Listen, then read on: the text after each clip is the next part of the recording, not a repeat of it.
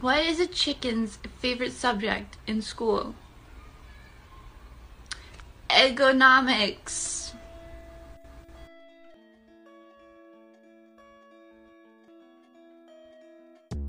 Welcome back, Donuts. Welcome to another episode of Frank Doe, your weekly fix of true crime. I'm your girl, Gina, and on every episode, I always want to remind listeners that the stories that I cover on this podcast may be difficult to hear. However, it is very important to shine a light on these cases and remember the victims who were affected. I actually cracked up at that joke in the beginning because I like little corny stuff like that. And the young person who delivered that very funny joke, unfortunately, is the subject of this episode today. So let's get on with this episode. Bianca Devins was a seventeen-year-old social media influencer who tragically lost her life in July two thousand nineteen. The case gained widespread attention due to the graphic nature of the incident and the subsequent sharing of the distressing images on various online platforms. The details of the case unfolded on social media, sparking discussions about online behavior, mental illness, and the impact of such incidents on the public. This is Frank Doe, True Crime Podcast, and this is Snapshots of Sorrow, the Bianca Devins murder.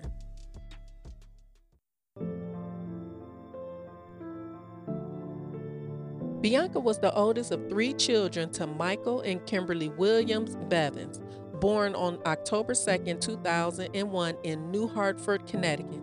She was an aspiring model, talented artist, and she enjoyed playing the ukulele. Bianca was a member of the Church of Our Lady of Lourdes and had a great love for animals, especially her cat. She graduated from Proctor High School on June twenty-eighth, two thousand nineteen. She was going to continue her education to pursue her future career to help adolescents who struggled with mental illness in Mohawk Valley Community College in Utica that very fall. She herself struggled with mental illness, especially depression, anxiety, borderline personality disorder, and P T S D. She had been in and out of hospitals receiving mental treatment for much of her teen years. Having experienced a feeling of isolation, she found refuge in online communities. Now, according to the Post-Standard newspaper, Bianca, she had to deal with a lot of online harassment by incels for at least two years. And Google says that an incel is a member of an online community of men who consider themselves unable to attract women sexually, typically associated with views that are hostile towards women and men who are sexually active. Basically, they're boys who need to get laid and they can't, and they're mad at everybody who is getting laid. So now that takes us to Brandon Andrew Clark. Brandon was born October sixth, nineteen ninety-seven. He once witnessed his father holding his mother at knife point for several hours. It is to believe that Brandon Clark and Bianca Devins, they met on Instagram in April two thousand nineteen after he started following her on social media, on the social media platform. When meeting Brandon, Bianca's mother said he seemed very nice and very polite.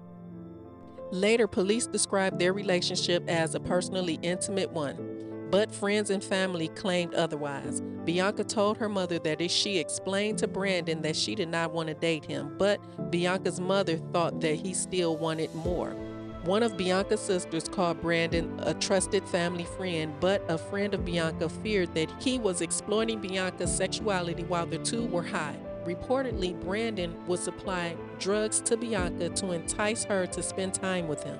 On July thirteenth, two thousand nineteen, Bianca, Brandon, and a mutual friend named Alex attended a performance by Canadian singer Nicole Dollanganger in New York City. Following the show, Bianca and Brandon returned to Utica. The two engaged in an argument, likely regarding the kiss between Bianca and Alex. Bianca then fell asleep in the car, and Brandon set up the camera to record. He got out of the car and he retrieved a knife from the trunk and he placed it next to him in his seat. Eventually, Brandon began assaulting Bianca, slicing her neck with the knife that he held hidden by his side in the seat. Bianca Devins died in the early morning hours of July fourteenth. Her body, nearly decapitated, was left in the car as Brandon Clark built the bonfire and listened to the song Test Drive by Joe G, J O J I. After Bianca's murder, Brandon called numerous family members. I'm it's Brandon. I uh, hope I would be able to reach you, but I guess I'm not able to, so uh, I know this is going to come as kind of a surprise, at least to you it isn't to me, but uh, I uh, I killed someone today. I killed my uh, my girlfriend. Well, she's supposed to be my girlfriend. His call resembled a suicide note, prompting his family to call nine one one. He posted photographs of Bianca's body to Discord, and Discord is an instant messaging. I never heard of it, but that's what it is. With the caption, "Sorry fuckers, you're gonna have to find someone else to orbit." And orbit is an act of following a person online. A video of the murder was also created, and by seven a m a Discord user had notified the police, who received numerous calls, including one from Brandon himself. Okay, what's your name? Uh, my name is Brandon. Um, the victim is Bianca Michelle Devins. Yeah. What are you wearing? It doesn't matter. Okay, well, I I just want to talk to you, okay? Yeah, I know you want to. I know how your job works. You have to keep me on the line, but it's not happening, okay? Just in case you didn't hear it, he said, "My name is Brandon. The victim is Bianca Michelle Devins. I'm not going to stay on the phone for long because I still need to do the suicide part of this murder-suicide." That's just complete bullshit. Upon the arrival of the law enforcement, Brandon was stabbing himself in the neck. He laid across a green tarp, concealing Bianca's body, and posted more photos online, and a suicide note and message were found. The message read, "You will never forget me." The next day, police confirmed that the victim was indeed Bianca Michelle Devins and charged Brandon Andrew Clark with second-degree murder. Authorities reported the possibility that he had planned the murder because Brandon had a knife and equipment to videotape the murder. Police Sergeant Michael Curley believed Brandon Clark desired fame. Oneida County Assistant District Attorney Sarah DeMillery stated that Brandon Clark gave various explanations for the killing to multiple people. He had made an online search on how to find the carotid artery, how to decapitate or kill someone, and general searches for choking and hanging.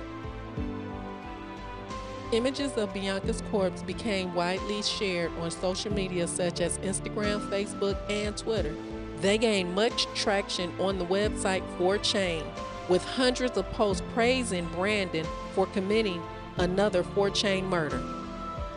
Users on incel dot co and eight chan were also celebratory. See, that's what I'm talking about.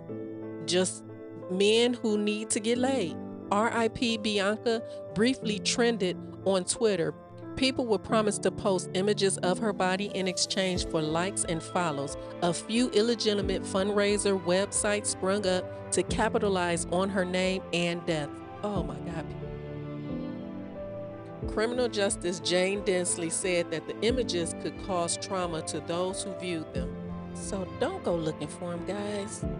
Her stepfather, who suffered most harassment, reported having flashbacks, and her sister said that she saw the images in her mind before she went to sleep every night. Bianca's mother says so many people have been affected by these pictures, scarred for life, and suffering from P T S D, unable to erase the images from their mind. And no, I have not seen them, nor am I going to look for them. Nicole Dollanganger asked people to stop sharing the photo. Remember Nicole, the last concert that Bianca went to? Instagram and Facebook removed Brandon's account in the attempt to stop the photos from spreading. Facebook added images of the murder to the digital fingerprint database and blacklisted the hashtag YesJuliet. The Discord servers that Brandon utilized was shut down. Users who attempted to report the photos on Instagram found that they were not considered violation to the community guidelines. Instagram's response was met with a lot of criticism. The Discord server that Brandon utilized was shut down. It was reported that some images stayed on Instagram for as long as four days. Bianca's mother claimed that, that by September, the images could still be found on Facebook. Prosecutors in the trial said that the images could still be found Months later, Bianca's sister reported that nearly two years later, the photos were still being sent to her. That is so cruel. And if you could please just identify yourself before you start. I am Olivia Devins. I am Bianca Devins' sister. Me and my sister, along with our best friend Gianna, grew up having the childhood everyone dreams of. We had imaginations that ran wild, make-believe games, where we'd be whoever we'd want to be that day, dollhouses where Barbies would live, and always cats. Of course, Bianca was older than me by two years, so by the time she was twelve and I was ten, she no longer was interested in Barbies and Flint and Wizards. As we grew up, she had gotten into reading and drawing. I was amazed at what she would create using pen and paper, and the amount of books she would read in one week left me in awe. I recall going to the bookstore with her so many times, it's like it was our second home. This one memory in particular sticks with me to this day, as if I had just lived it. Bianca and I opened the doors to Barnes and Nobles with infinite possibilities. Bianca walked through the bookstore knowing exactly where she needed to go, I following right behind. After reading many book covers, she had chosen her next novel, even though she was only twelve. Of course, I was only ten, so I most definitely did not want to be reading teen fiction. I bought a How to Draw Anime Figures book, because I so desperately wanted to learn how she did it. And I wanted to do it with her. I wanted her to teach me. We bought our books, and of course had to get ours tea from Starbucks when I headed home. I opened that book up as soon as we arrived, attempted, realized I was nowhere near as talented as my older sister was, and then closed the book. I thought to myself, we have our whole lives for her to teach me, and I never learned. I was wrong. Fast forward about four years, when I was the age of fourteen and Bianca was sixteen. She struggled with mental, mental illness since a very young age. I was just not aware until she started getting admitted into psychiatric hospitals. I then realized she was not happy with her life due to mental illnesses she was diagnosed with. I was scared for her, as any person would be, knowing that someone so close to them was going through one of the hardest challenges to face. A challenge that the person themselves cannot even justify or begin to know how to get better. A challenge which makes them wonder if life is even worth living. I was afraid I was going to lose my sister, and the thought haunted me constantly. However, my mother, Kim Devins, did not give up. She went to hell and back in order to make sure her daughter would be okay, all while raising me to be the strong young woman I am today. After years of different therapists, a placement in a treatment center, and a lot of strength, Bianca had made it. I didn't have to fear losing my sister and best friend. Things were going to be okay, I thought. June of two thousand nineteen, my sister was a high school graduate. She got accepted into college, and she saw herself living. She saw the bright future for herself that we all so desperately were trying to show her. Bianca has always had online friends. I never really got into the whole online situation, so I'd usually meet hers when she would be talking to them. The same time frame where she finally saw herself making it past eighteen years old, she started bringing someone around. He's with us today in handcuffs. Around the last two months, I was able to be with my sister. I mainly hung around her, so I tagged along with the two of them on multiple occasions. July fourteenth, two thousand nineteen. A date I will never forget, but a day my mind won't allow me to remember. I opened my front door at seven a m after being woken up by repeated knocking, not at all expecting to see men in uniform. They asked me, "Are you Bianca Devins?" I replied with no, and I hastily run up the stairs to wake up my mom. I couldn't tell you what happened in the next three hours, but by the time it was ten a m, as I'm standing in my kitchen while police officers are with my mom in the living room, I hear on the radio, "A girl was found with a little black book bag." I automatically knew it was my sister. I don't remember the rest of the day. The next few weeks go by and it felt like I was in a nightmare, except I was in my worst nightmare. And no matter how hard I try to wake up, I, to this day, cannot. Months pass, and I'm still not process processing it, trying so hard to do anything that will keep my mind off the fact that my sister is gone. Distractions are only temporary, though, so when reality set in, that is when I realized this is no longer a nightmare. This is my life. The first few months, I couldn't bring myself to think about it. When I finally started to process my reality, crying began. In tears caused by grief are not normal tears. It is a sensation that consumes you. It consumes you to the point where it feels as though someone is stepping on your chest and, and blowing on your throat. I got to a point where I was scared to cry because I was absolutely terrified that the next time I did, I would be stuck in that horrific state of grief. Then as time went on, the long-term effects of trauma sunk, sunk in. Last year, I used to have social media, and one day I opened up my Instagram just as any sixteen-year-old does, except I was traumatized. Many random people set their profile pictures as my sister's death photo and went on my page knowing I would without a doubt see it. I threw my phone down and froze. When I could finally move, I told my family member Kaylee what I had just seen, and she, every single day, had to go on all my accounts to make sure I would never see it again. It did not stop at one. The picture to this day continues to be sent to me, but I now have all my social media accounts deleted. Bianca, our best friend Gianna, and I had so many plans for our future together. Ever since I could remember, we were dreaming of ta- traveling to California. As we grew older, that dream turned into a goal. We were going to go to California together. We were going to make memories. Now memories is all I have to remember my sister. Close your eyes as if you're about to fall asleep. What do you see? Maybe you see nothing. Maybe you're just thinking about the day you had or the day you will be having tomorrow. I, on the other hand, see the horrific photo of Bianca. I think about what happened to my sister. These thoughts pop into my mind when I simply am in silence for too long, and at the end of the day, there's nothing I can do to make them go away but try to distract myself. This is something I know I will have to live with for the rest of my life. The only thing I can do is to learn to healthily cope.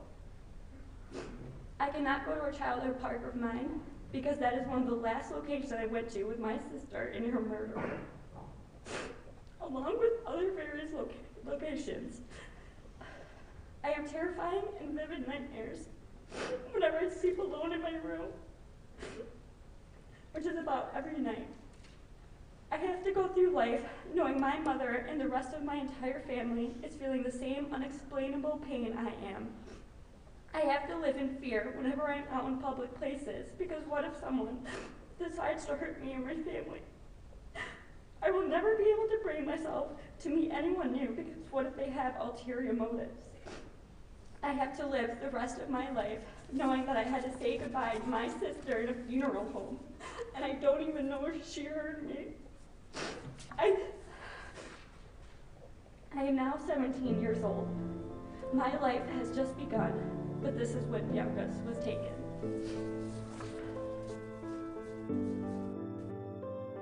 On July twenty-ninth, two thousand nineteen, this piece of shit Brandon Clark pled not guilty to second-degree murder after a correctional officer found a shiv constructed out of a sharpened toothbrush in his cell and was charged with promoting prison contraband.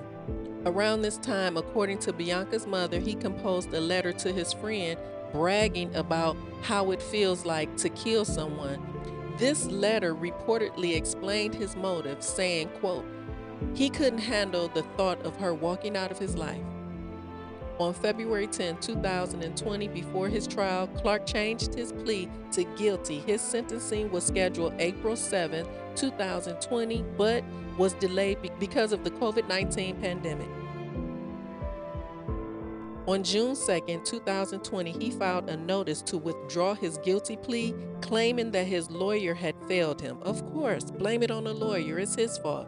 You wouldn't even be in this mess if it wasn't for your lawyer. Narcissists always blame somebody else for the shit that they do. They don't do nothing wrong. Mm. Your Honor, next to speak is Kim Devins, uh, Bianca's mother. There are no words that can adequately convey the enormous pain and loss that Bianca's family and friends endure every day since losing our precious angel. Bianca Michelle Devins was a daughter, sister, granddaughter, niece, cousin, and friend. She was an aspiring model and a talented artist. Bianca had goals and aspirations. She was planning to be a psychologist to help adolescents with mental health issues. Bianca's beauty radiated from the inside out. I can tell countless stories of Bianca's kindness and compassion towards people of all walks of life. How she helped so many young people who were struggling or made appear feel welcome by her kind words and actions. Bianca brought joy to all those that knew her.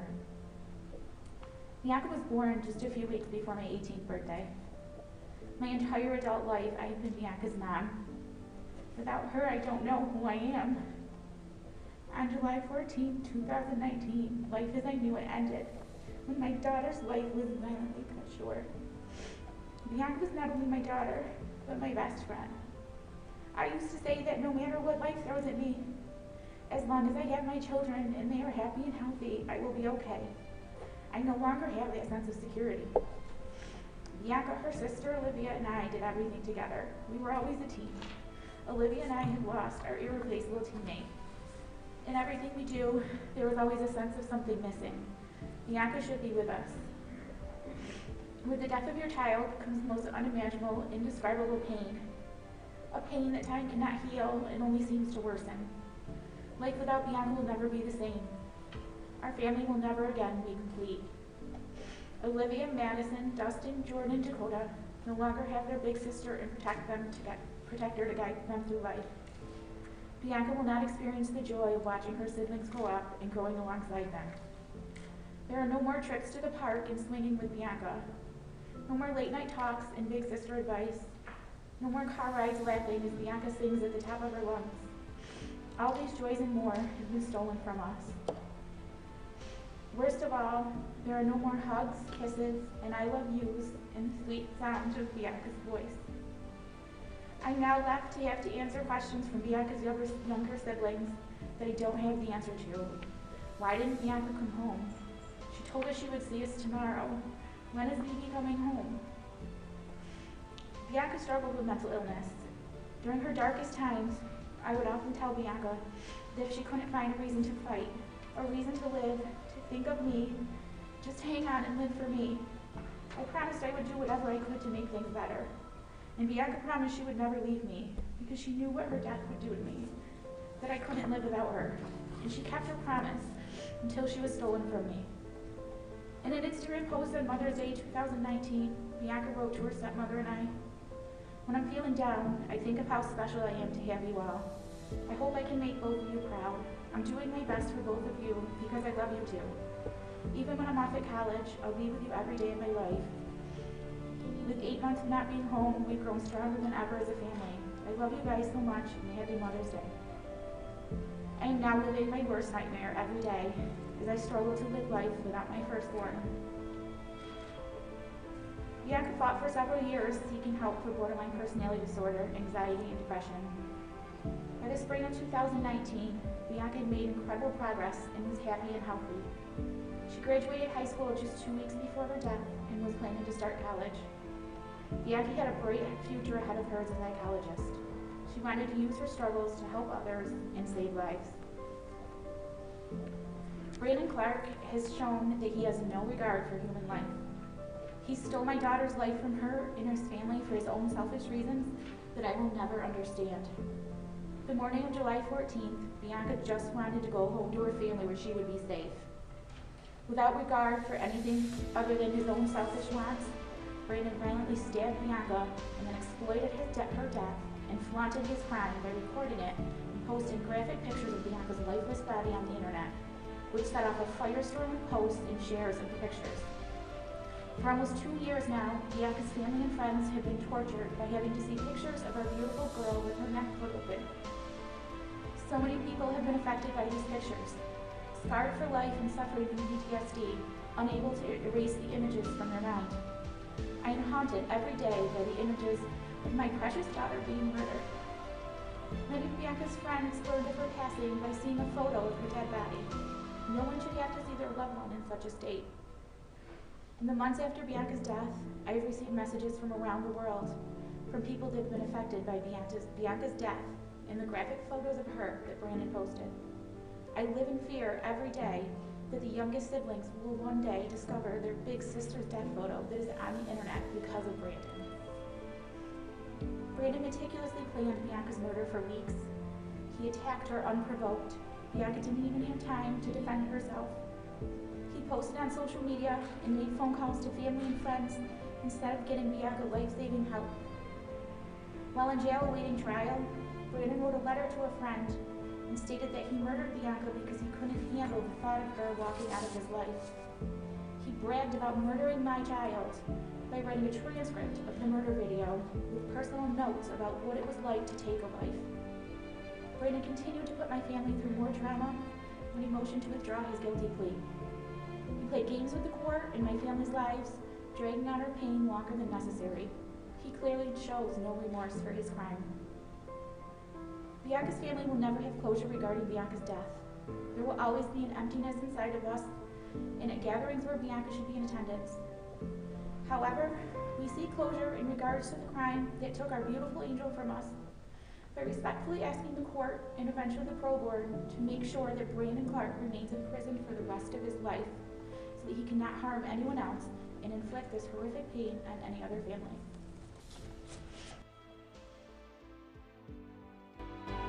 Luckily, it was denied because he actually admitted his guilt. I plead guilty, Your Honor. I would like to apologize to the family and friends of Bianca for how long that this has dragged on for. I'm sure that they just want this to be over. It's never been my intention to deny my guilt in the events of July fourteenth, and this day should have come a lot sooner. My attorney was adamant that I really consider what I would be doing today and what it meant. And I have thought about it. Every day since July fourteenth, I've thought about it. I've thought about the terrible things I did that day, things that the word tragedy really isn't enough for. I thought about the lives I've torn apart with my actions. And I've thought about Bianca and how she didn't deserve what happened to her. And I think that I need to realize that what I, what I did, I can't undo as much as I want to. And I need to face it. And I apologize to all the people that knew and loved her.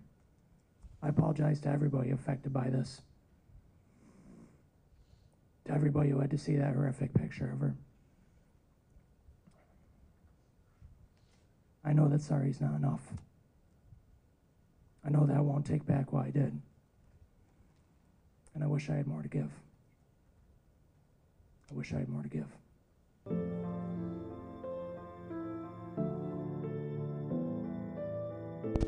Oh, oh my God. Are we gonna talk about his voice? Or should we talk about this twenty-year-old with a comb over? He should have just been happy being in the company of Bianca, or any female for that matter. You are a twenty-year-old with a comb over? Really? Just go bald, dude, for real. A comb over at twenty years old.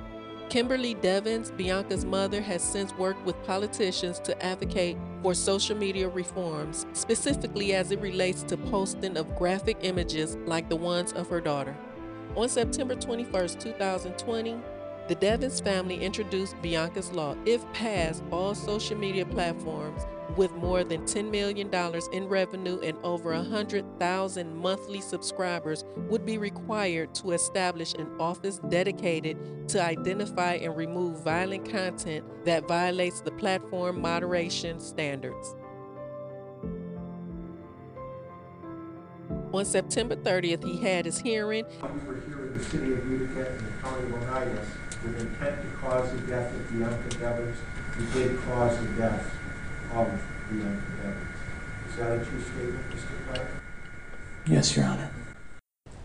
And Mister Clark, anything that you want to say to the court or the Devins family before you're sentenced? Yes, I would like to make a statement. Okay. Um, For almost two years now, I've, uh, I've sat on my cell and I've wondered what I'm going to say when it finally comes time for me to speak to the people that I've hurt. And uh, it's never been enough, it's never been adequate, I felt, to really convey my emotions and to apologize. How do you meaningfully apologize for doing something so horrible and so irreversible? That's the worst part, is that I can't take it back. I, I want to, I wish I could. I will give my life in a heartbeat, Bianca, if I could. And I can't. Every day I wake up and I wonder how she would have spent that day if she were still here. Every day I, I wish that I could do more than just wonder. And I hate myself for what I did to her. I don't know why. I don't understand how I could do something like that. I don't even know who I was that day, and it just it disgusts me. I remember when I first met Bianca, how much I adored her and how much I just wanted to spend time with her, and for that adoration to turn into something so evil, and it's like a nightmare. Every day I wish I could wake up and just have it not be real, have it not be me. Look in the mirror and I see the scar on my neck and I see the freaking jumpsuit, and I just think it can't be me. It can't be. That's not the person I am. I just, I just don't even know who I am, you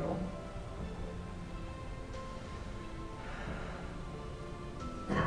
I have to live with the guilt and the shame that because of me, because of my actions, Bianca isn't here. And she didn't deserve that. And I, I can't even fathom, I can't even fathom the pain that the people who loved her feel because of me. I know she was a daughter and a sister and a friend, and to have her taken in such a, a horrible manner, to have the photos that I don't even know why I took, circulating still to this day. I hate myself for what I did. I'm so sorry that I put everyone through this. I'm so sorry that I put Bianca through this. I I wish I could apologize to her and just apologize and apologize and just take it back, but I know it means nothing. Apologies. I know that it doesn't bring her back and it doesn't undo what I did, but I just want everyone to know that I really do feel so terrible about what I did. I'm so sorry for it. So sorry. Can I ask you a question, Mister Clark? Yes, sir. This criminal case has lasted much longer than anybody anticipated because of the pandemic. And this is the Brandon Clark that we saw in the beginning when you originally pled guilty. But it was confusing to see during the hearing when you tried to take back your plea that you wanted to blame your attorneys. You wanted to have a jury trial. Now we seem to be back to the Brandon Clark that entered the plea of guilty. That seems confusing. What happened in the interim that motivated that action? Well, Your Honor, I mean, I've always felt terrible what I did ever since the first day. You know, even after I did it and I cut my own throats because of how terrible I felt. I really should, I, I, this is just my opinion, but I feel like I need to get out there with the, the mental health, and I felt like I wasn't, my mental health wasn't properly reviewed. I have a history of mental health, and I feel like just accepting the maximum, I felt like I was doing myself a disservice, that maybe maybe I could get real help. What was confusing to everyone. You were more worried about yourself than Bianca. You understand that if, and that's a big if, but if any members of that family are ever going to be able to forgive you, you need to take complete responsibility. I do your homework. And I am, I am the reason why Bianca's not here. I, I assume responsibility for that. Anything else? Oh, that would be all here. October when we held that hearing, so uh, there's nothing more I can say.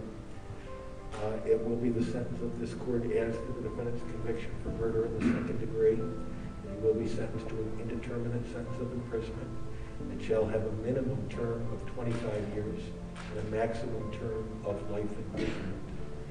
In addition to that, the court will impose the mandatory three hundred twenty-five dollars state surcharge and fifty dollars D N A surcharge.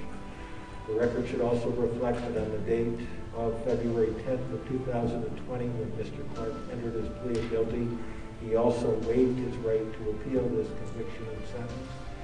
Uh, a copy of that waiver of appeal will be given to Mister Clark this morning, and I am not going to repeat those rights. And on March sixteenth, two thousand twenty-one, Brandon Andrew Clark was sentenced to twenty-five years to life and would never be able to appeal this decision. He has formally expressed remorse for his actions. When speaking to the judge, Brandon Andrew Clark said Bianca Devins did not deserve what happened to her. He said, "I think I need to realize what I did. I can't undo it as much as I want to. I have to face it." A vigil for Bianca was held July fifteenth, two thousand nineteen, and the funeral was held three days later on Friday at one p m on July nineteenth, two thousand nineteen at the Church of Our Lady of Lourdes in Utica.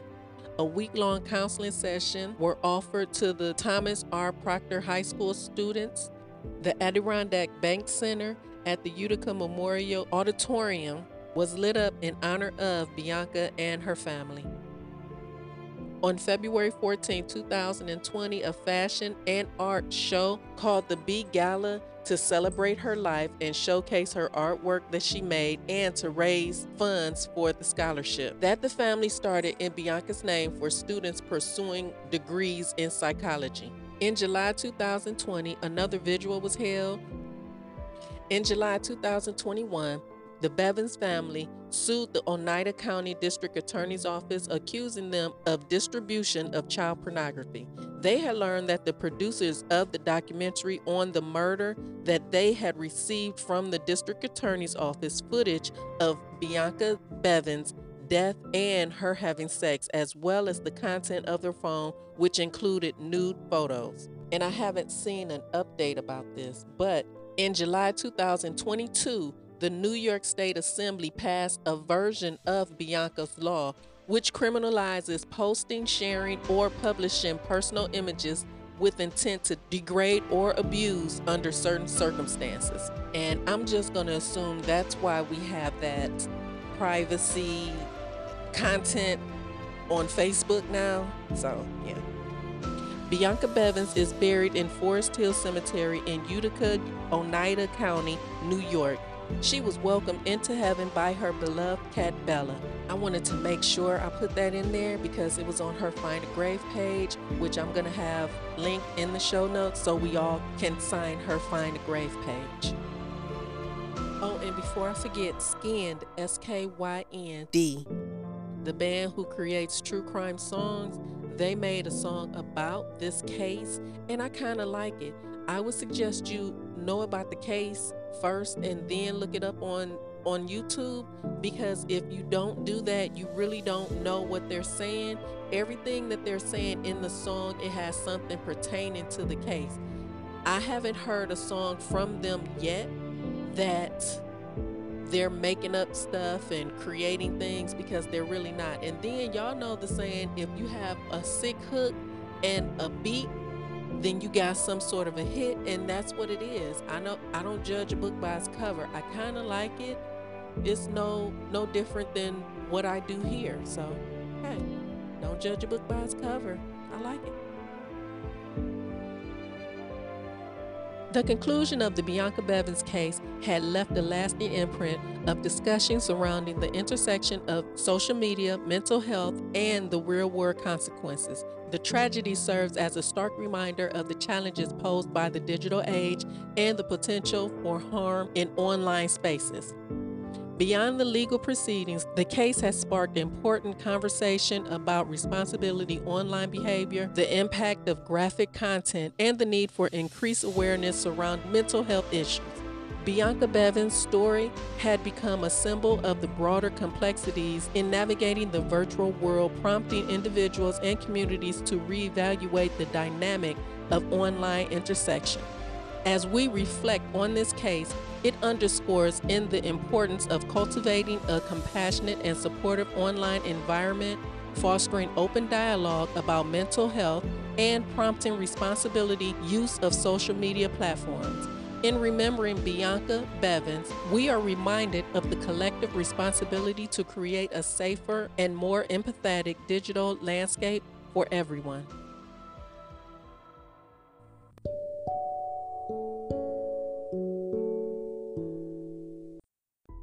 Today on our missing segment, we have Michelle Arnold, Shell for short. Michelle was born January fifth, two thousand. She's twenty-three years old. She's a black female. She's five five, one hundred fifty pounds, black hair, braids, and brown eyes. She wears glasses. She was last seen in Banbury Apartments in Warrensville Heights, Ohio, on October twenty-sixth, two thousand twenty-three. Michelle is a type one diabetic. She requires insulin, and she wears an insulin pump. Last seen wearing black Balenciaga sneakers with a B on them.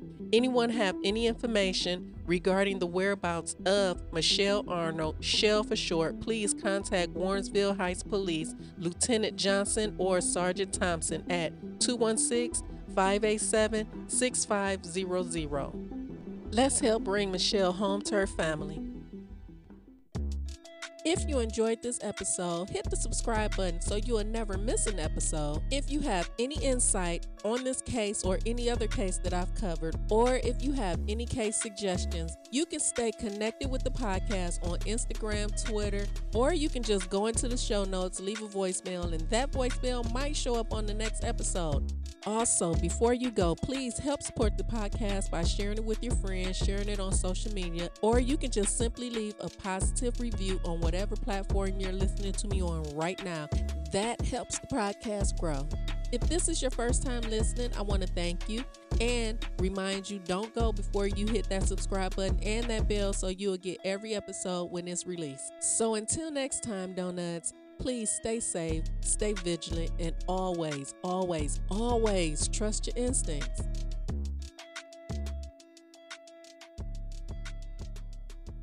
Before the cool done run out, I'll be giving it my bestest, and nothing's gonna stop me but divine intervention. I reckon it's against my turn to win some or not.